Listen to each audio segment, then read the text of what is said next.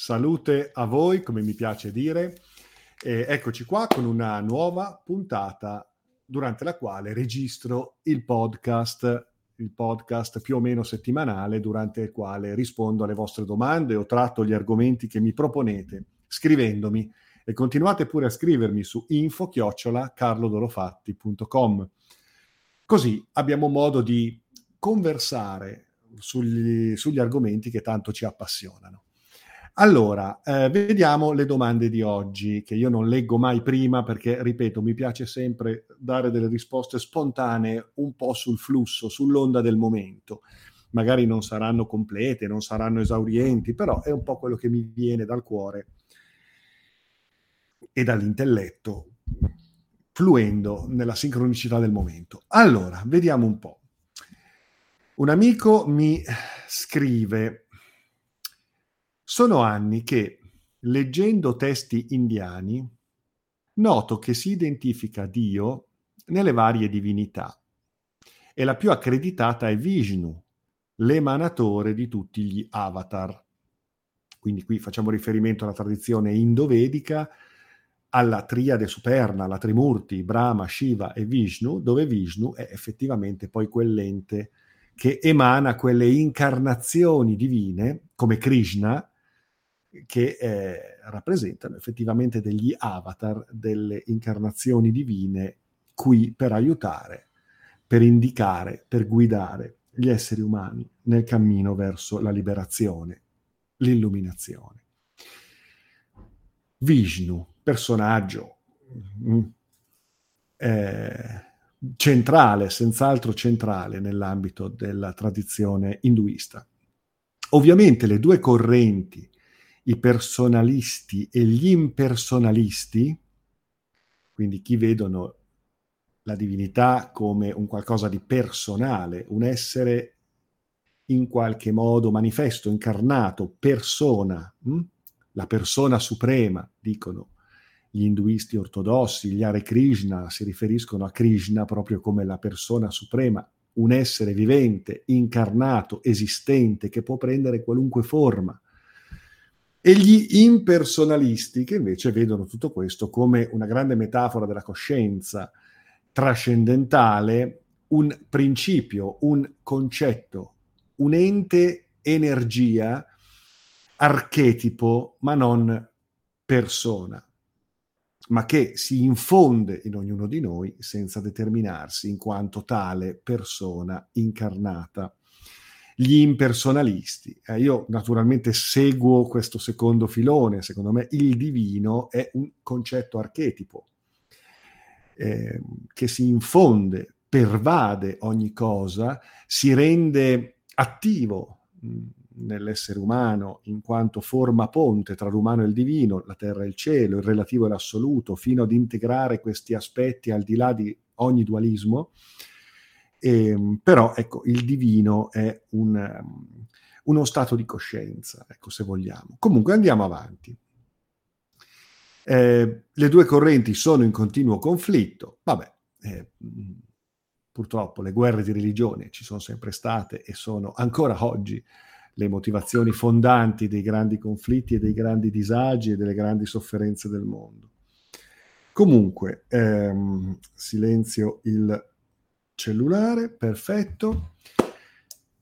Dopo l'ultimo video di Cerquetti, ah, Cerquetti, sì, Giorgio Cerquetti, sì, mm, ne ho sentito parlare, ne ho sentito parlare da alcuni amici di Torino, eh, però non lo conosco, eh nel quale si alludeva al casco di Vishnu come fosse un oggetto altamente tecnologico.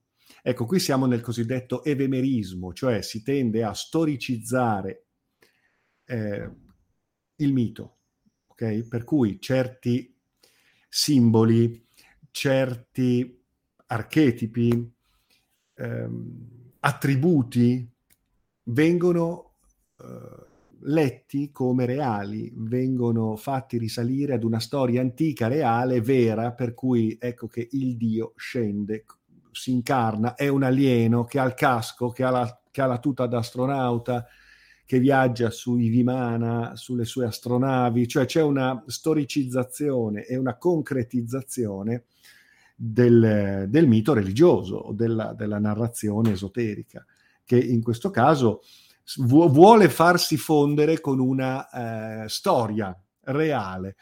E probabilmente c'è qualcosa di vero anche in tutto questo, probabilmente c'è qualcosa di vero nel fatto che in epoche arcaiche ci siano state delle manifestazioni, delle interferenze anche aliene, viste e percepite come qualcosa di extraterrestre che a terra si manifesta e che eh, si manifesta con eh, la sua complessità, eh, immagini che poi prendono forma e hanno dei connotati precisi. E, e queste manifestazioni vengono scambiate per manifestazioni divine o comunque si integrano con il, eh, il, con il trascendentale. Questo è un discorso molto ampio che poi coinvolgerà la storia dell'ufologia, la storia del contattismo e anche quel particolare ramo della ricerca che è la paleoastronautica, l'archeologia misterica, misteriosa, l'archeologia esoterica, eh, da Peter Colosimo a von Daniken, eh, Sitchin, ecco tutto quel filone, no? eh, Frixeido e, e, quant'altro, fino ad arrivare a, a, a cose che vengono poi eh, ripetute da, da, autori anche moderni che rileggono i libri sacri in una versione effettivamente molto, molto fattuale, molto concreta. Vabbè, il casco di Vishnu, il casco, il casco di Vishnu, come fosse un oggetto altamente tecnologico. Si è acceso il dubbio che forse questi dei, so, questi dei sono ben lontani dall'idea del Dio assoluto. Che ne pensi?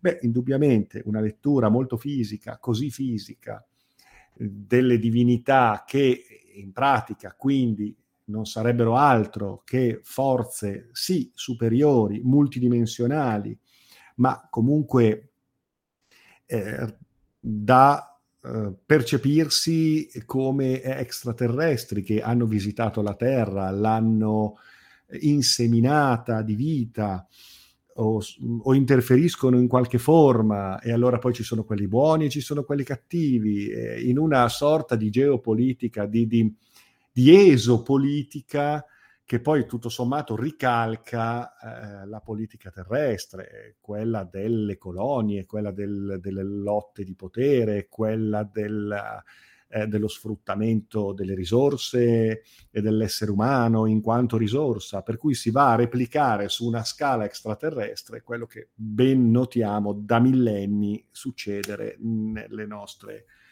terre, eh, nazioni, stati, continenti terrestri e, e, quindi in pratica si amplifica la saga del conflitto tra il bene e il male, tra manipolatori e manipolati, sfruttatori e sfruttati, in una sorta di lotta di classe che eh, assume connotati eh, cosmici. Eh, tutto sommato replicando degli atteggiamenti molto umani e ben poco divini. Ehm, sicuramente un po' di tutto questo può essere anche vero, un po' di tutto questo può essere anche vero, considerato che la nostra coscienza, ma anche la realtà che precipita attraverso quel campo informato che è la nostra mente collettiva, ehm, può dar luogo ad una multidimensionalità dove interagiscono forze anche di natura diversa e comunque partecipi della vita eh, letta in una visione più ampia, più complessa.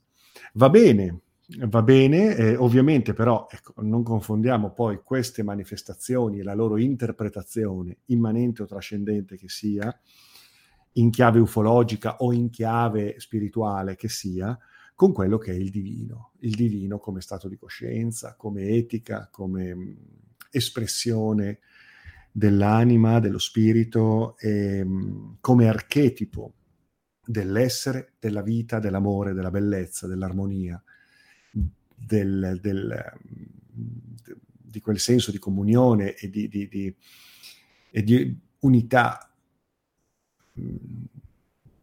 che ispira i nostri valori uh, e guida l'intuizione della nostra evoluzione possibile. E, ehm, quindi io direi che eh, sicuramente tutte le religioni narrano vicende che possono avere anche una lettura storica, una lettura ufologica, mettiamola così, quindi tecnologica, perché in effetti se analizziamo i testi sacri di tutte le religioni, notiamo che c'è un connotato fortemente leggibile in chiave ufologica. E ci può anche stare, ci può anche stare. E, e questo ci permette anche di comprendere la natura di certi dei o ritenuti tali, le loro intenzioni più o meno evidenti o più o meno mascherate dietro a una teologia eh, devozionale, eh, però questo è un discorso che può avere anche un senso fare. Dall'altra parte, eh, invece, ecco, il divino, la spiritualità, la ricerca interiore, la ricerca della verità, oltre il velo delle illusioni, un risveglio delle nostre facoltà latenti e un riallinearsi al nostro progetto evolutivo ideale, che sicuramente trascende i termini materiali, recuperandoli in quanto espressioni della, della, nostra stessa coscienza, della nostra psiche, della nostra mente. E in tutto questo ritrovare un, una guida etica eh, affinché la nostra vita possa essere felice gioiosa all'insegna di una impostazione sociale godibile, gradevole, equa, giusta, vera, all'insegna di una consapevolezza che non sia solo quella limitata entro i confini del materialismo. E, e quindi la consapevolezza della, della, della nostra natura incorruttibile, eterna. Ecco, è un'altra cosa. Ecco, questa, questo aspetto interiore, spirituale, va ben oltre le narrazioni che raccontano degli dei che, che, che, litigano sull'Olimpo oppure che scendono sulla Terra con le astronavi, avendo intenzioni più o meno eh, sincere e più o meno eh, amorevoli nei confronti della razza umana, o che la stessa razza umana sia a sua volta stata generata, costruita, da enti extraterrestri. Questo è un discorso che può essere interessante approfondire, che può avere anche, ripeto, delle, dei, dei, fondamenti eh, sensati che vale la pena eh, ipotizzare. Ehm, questo ci può dare il senso della multiversalità, della multidimensionalità della vita, dell'essere, ci può senz'altro aiutare ad aprire la mente e la coscienza verso una sprovincializzazione del nostro modo di vedere le cose, della nostra percezione. E può essere anche supporto ad una visione che si fa anche spirituale.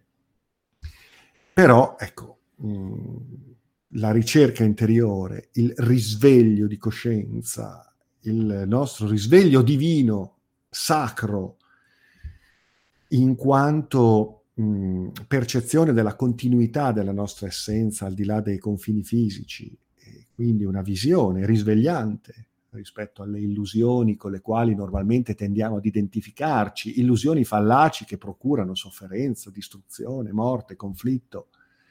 Ecco, è un'altra cosa ancora, quindi è un, un aspetto che poi non ha a che fare con le disquisizioni sulle disquisizioni ufologiche. Ecco, le disquisizioni ufologiche possono avere senso perché ci aiutano ad ampliare le nostre vedute e a considerare alcuni aspetti della nostra storia, della nostra natura, dell'interazione che abbiamo con l'ignoto e con dimensioni altre della realtà, dello spazio-tempo, della nostra stessa coscienza. Tutto questo può ispirare una visione più ampia e quindi anche un'espansione della coscienza, una visione più ampia delle cose se non ci facciamo imbrigliare da un um, nuovo, ulteriore eh, replicato dualismo eh, che amplifica le nostre paure anziché offrirci una visione dall'alto più ampia.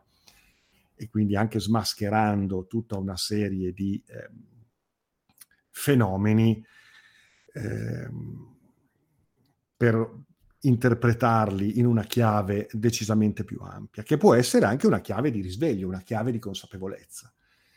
E, ehm, bisogna uscire poi da queste narrazioni fabulistiche che possono lasciare anche il tempo che trovano, perché poi chi se ne frega del casco di Vishnu, voglio dire, sì, va bene, può essere un argomento come, come gli altri, però alla fine chi se ne frega del casco di Vishnu, pensiamo ai nostri di caschi. e, ehm, quindi mh, mm,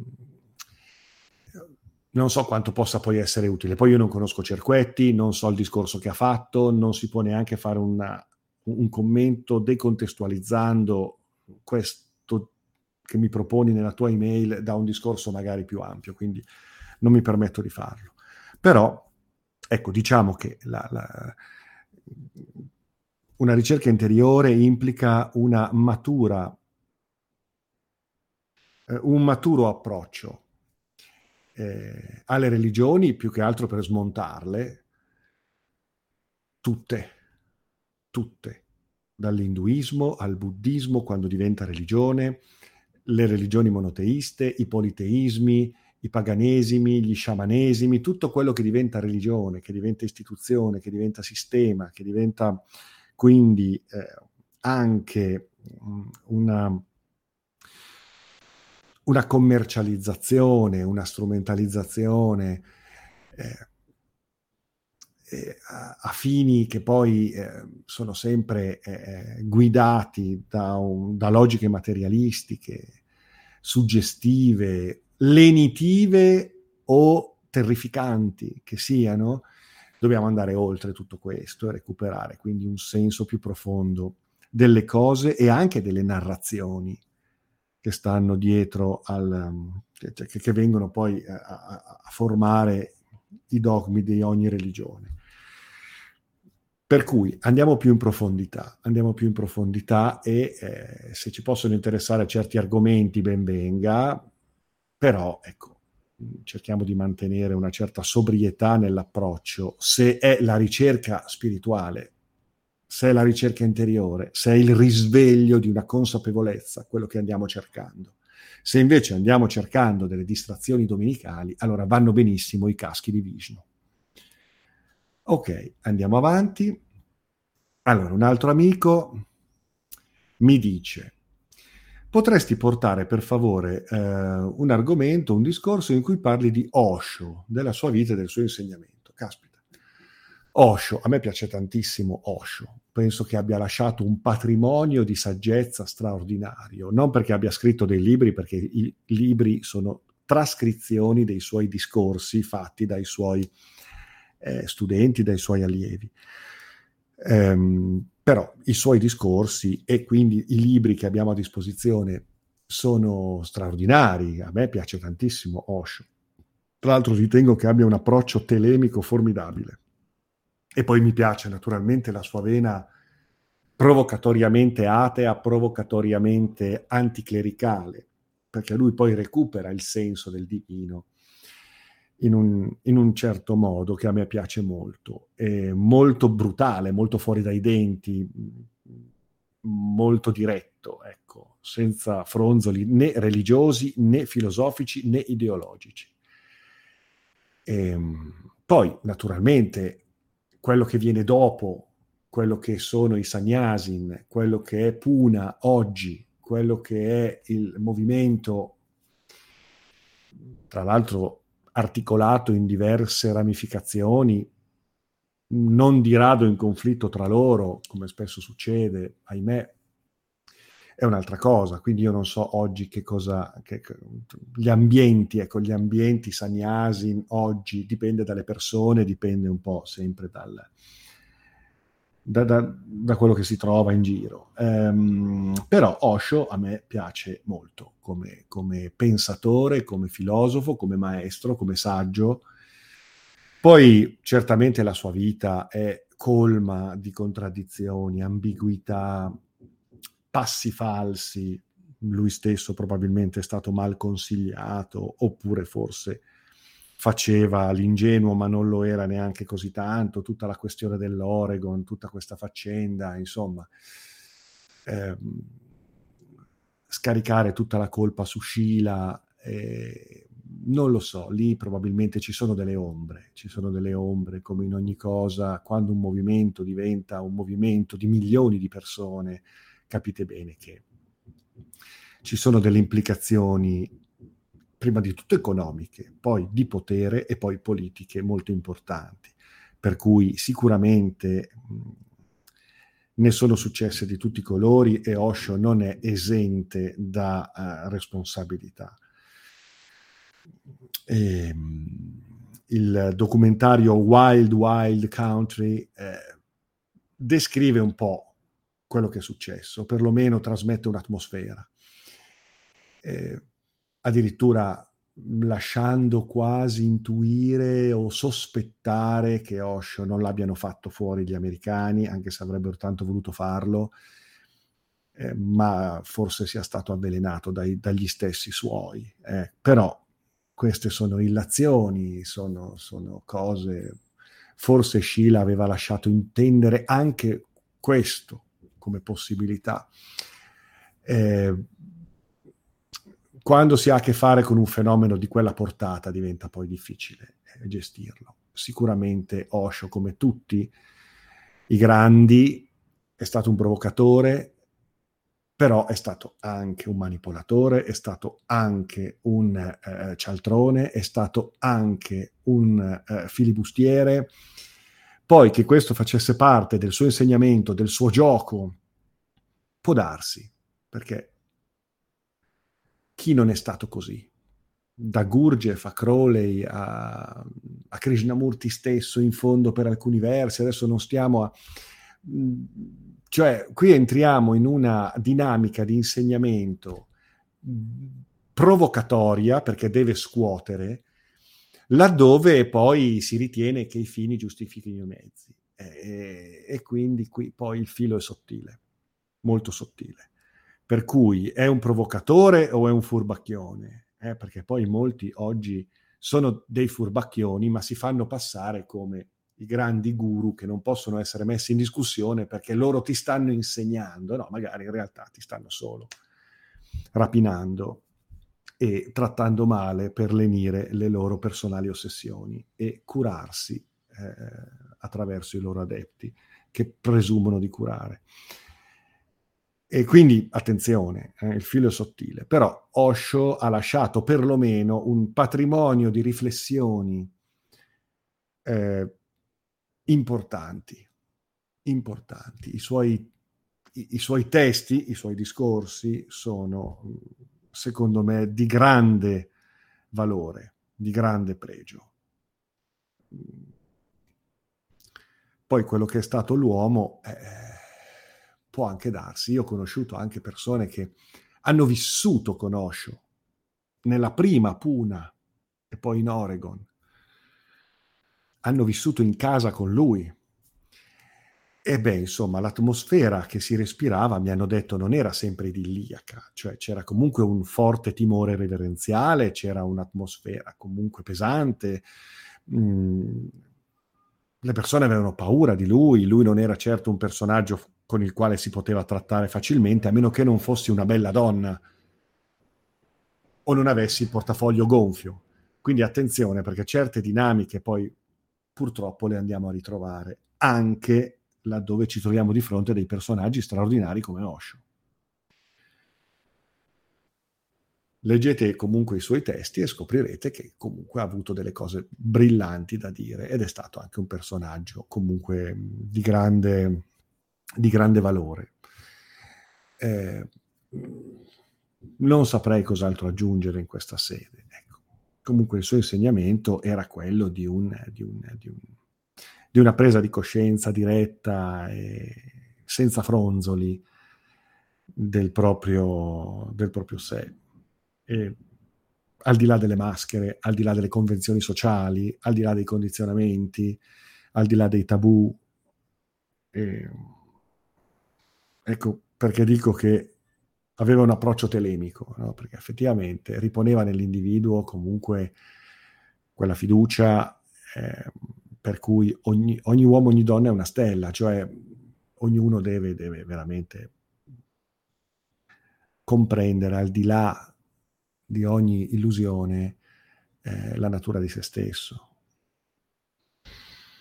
Eh, in una visione non duale, non devozionale, anche se poi in questi movimenti di devozione se ne sparge tantissima, però comunque un approccio non dogmatico, non devozionale, non dualista, eh, faceva parte della visione che Osho proponeva.